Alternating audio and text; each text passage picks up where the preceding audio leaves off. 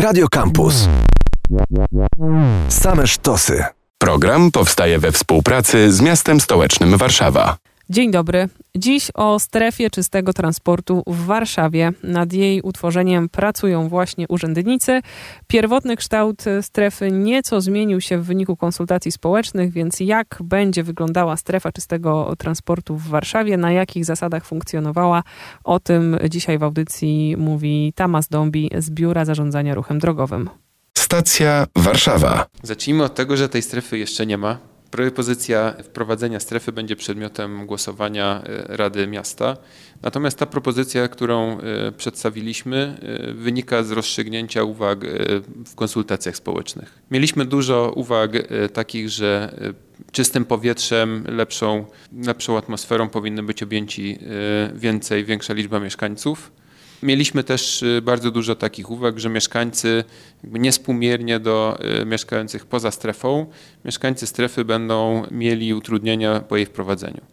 To znaczy, że jak będą mieli stare samochody, które nie spełniają wymogów, to nawet nie wyjadą z garażu.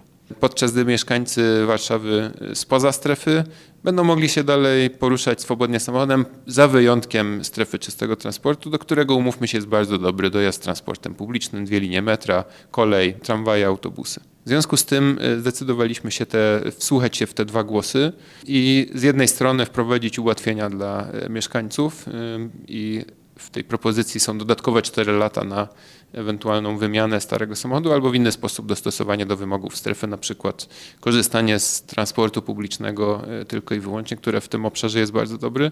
A z drugiej strony rozszerzyliśmy tą strefę wychodząc naprzeciwko oczekiwaniom e, poprawy e, jakości zdrowia i życia większej liczbie mieszkańców. To od razu powiedzmy, o jakie obszary się rozszerzyła.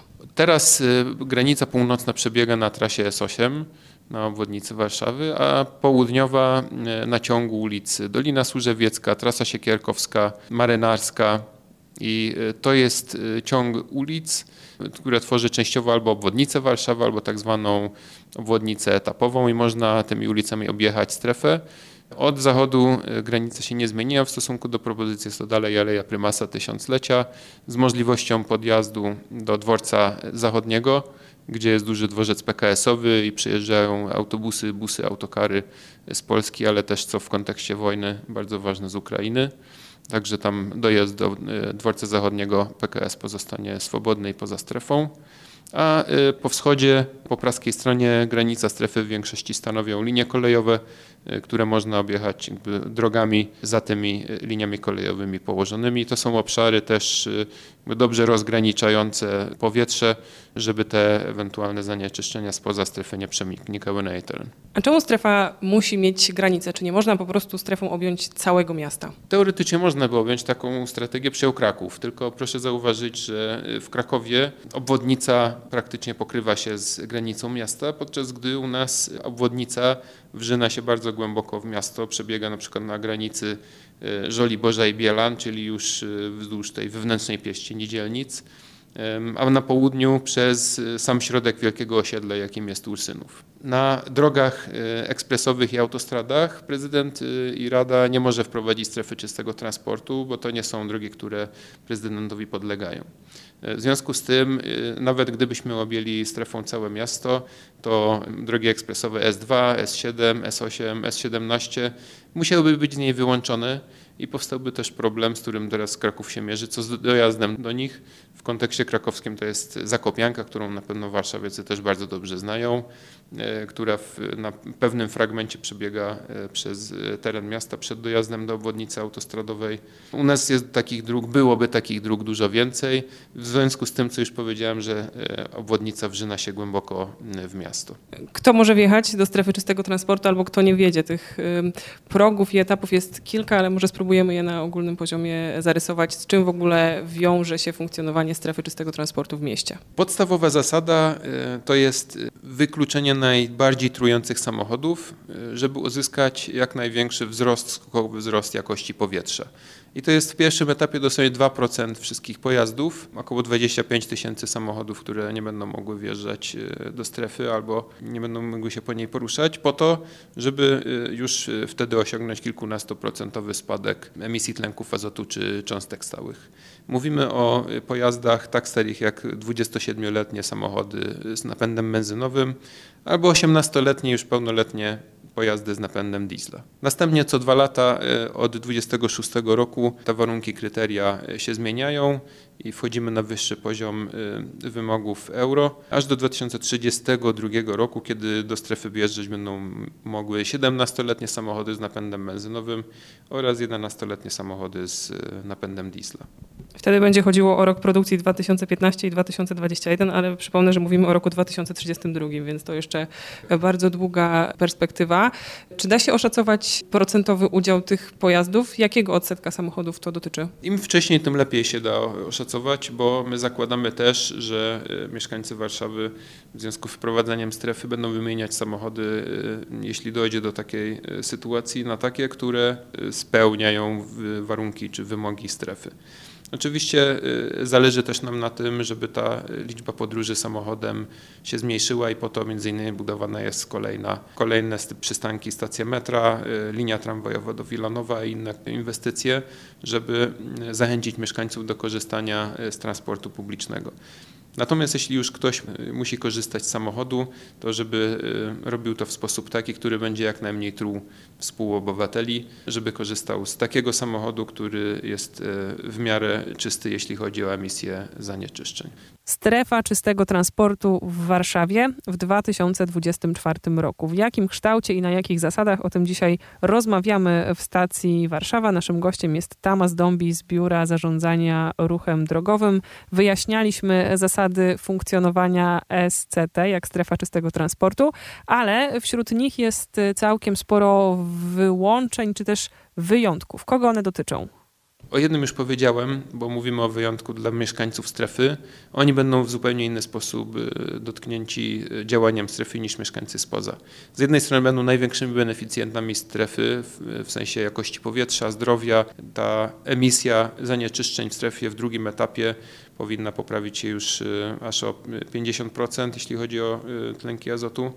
Z drugiej strony, jeśli mają stary samochód, który nie spełnia wymogi, pierwszym etapie jest to, tak jak mówiłem, około 2% pojazdów, to nawet nie wyjadą z, ze swojego garażu.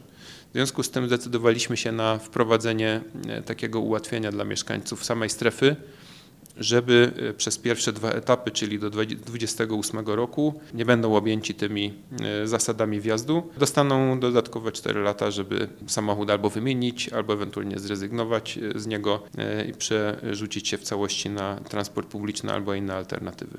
Dodatkowo wprowadziliśmy też y, ułatwienie dla seniorów. Mieliśmy bardzo dużo pytań o to w trakcie konsultacji, co ze starymi osobami, y, które już po pewnym wieku no, nie chcą, y, nie mogą wymienić samochodu. W związku z tym w propozycji w projekcie uchwały jest ułatwienie dla osób powyżej 70 roku życia.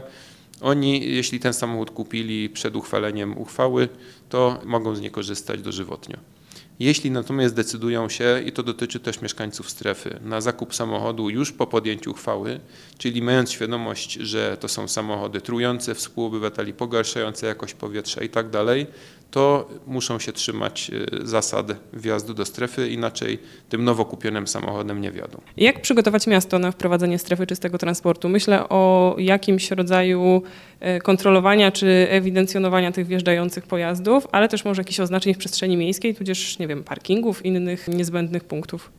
Tak, y, to jest bardzo ważny aspekt. Przygotowujemy się do niej od y, dłuższego czasu. Z jednej strony ustawodawca już na początku w ustawie elektromobilności określił, że strefę y, oznacza się specjalnymi znakami.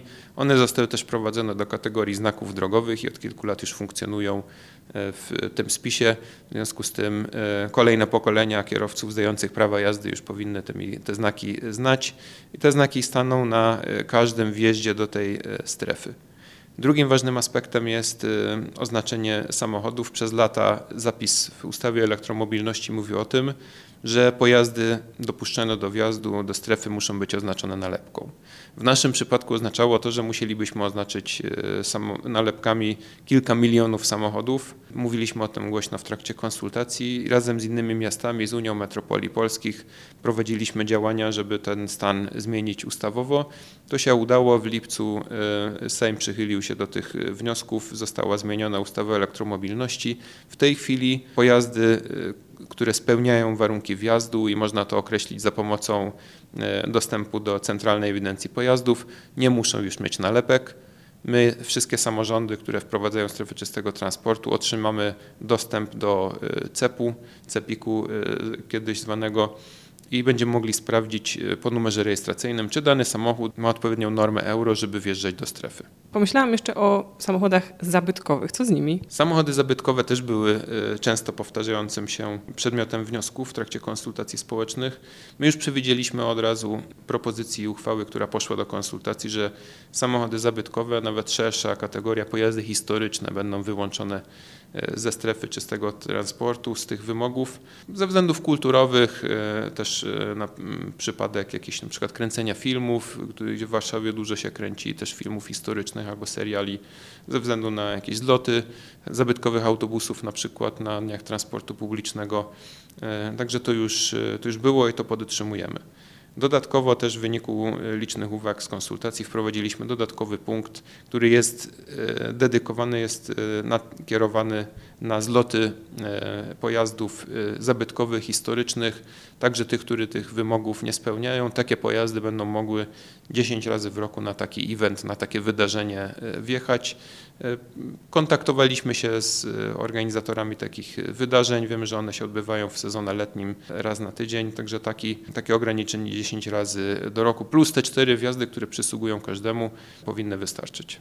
Jeszcze mam jedno pytanie dotyczące i początku strefy, ale też jej końca. Początku, bo pojawiło się hasło ustawodawca, więc z czego w ogóle wynika e, konieczność prowadzenia strefy czystego transportu, a to końcowe to właśnie o jej dalszą drogę formalną w Warszawie. Przede wszystkim trzeba powiedzieć, że w Warszawie Notorycznie notuje się przekroczenia poziomów norm stężeń przede wszystkim tlenków azotu, które pochodzą z rur wydechowych i też e, cząstek stałych, które częściowo pochodzą z rur wydechowych.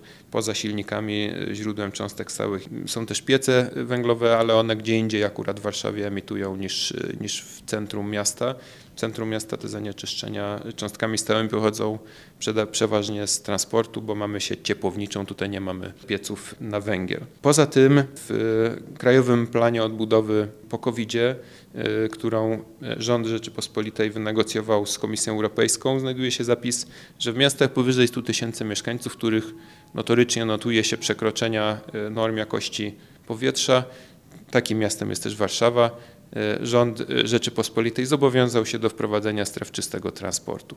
To jest e, nasze obligo na poziomie rządowym i mamy jeszcze dokument też wojewódzki, nazywa się Plan Ochrony Powietrza dla województwa mazowieckiego, który też zakłada wprowadzenie strefy ograniczonego transportu w zależności od norm euro, czyli właśnie mówimy o SCT, do 2026 roku w, na terenie Warszawy. I to są te dokumenty i cele, które chcemy i musimy osiągnąć. Podstawę prawną dla wdrożenia stref czystego transportu y, przyjął rząd poprzez ustawę o elektromobilności. Ona też została dwa lata temu znowelizowana, jej zapisy bardziej życiowe. Po tych można było ruszyć, po tej zmianie ruszyliśmy i Kraków, i my, jeszcze inne miasta, z, najpierw z konsultacjami, potem z przyjęciem uchwały. Kraków już taką uchwałę przyjął, a my jesteśmy na etapie po konsultacjach społecznych, które odbyły się w pierwszej połowie tego roku. Potem kilka miesięcy trwało e, rozstrzyganie wszystkich uwag, bo one były bardzo liczne i też chcieliśmy, e, staraliśmy się, aby e, te ewentualne zmiany jak najlepiej przebadać i zasymulować. I teraz jesteśmy na etapie, kiedy prezydent przekazał do Rady projekt uchwały z konkretną propozycją i radni teraz będą głosować nad wdrożeniem tej strefy czystego transportu. Mówił Tamas Dąbi z Biura Zarządzania Ruchem Drogowym Urzędu Miasta. Strefa czystego transportu w Warszawie w przyszłym roku, w lipcu. Jeśli chcecie sprawdzić na przykład kolejne limity, które będą zmieniały się co dwa lata, limity wieku samochodów, które będą mogły wjechać do strefy, czy też na przykład jej dokładny kształt, z pomocą przyjdzie strona Urzędu Miasta transportumwarszawa.pl. tam więcej szczegółów. Kasia Wojtasik, dziękuję, do usłyszenia. Program powstaje we współpracy z miastem stołecznym Warszawa. Radio Campus.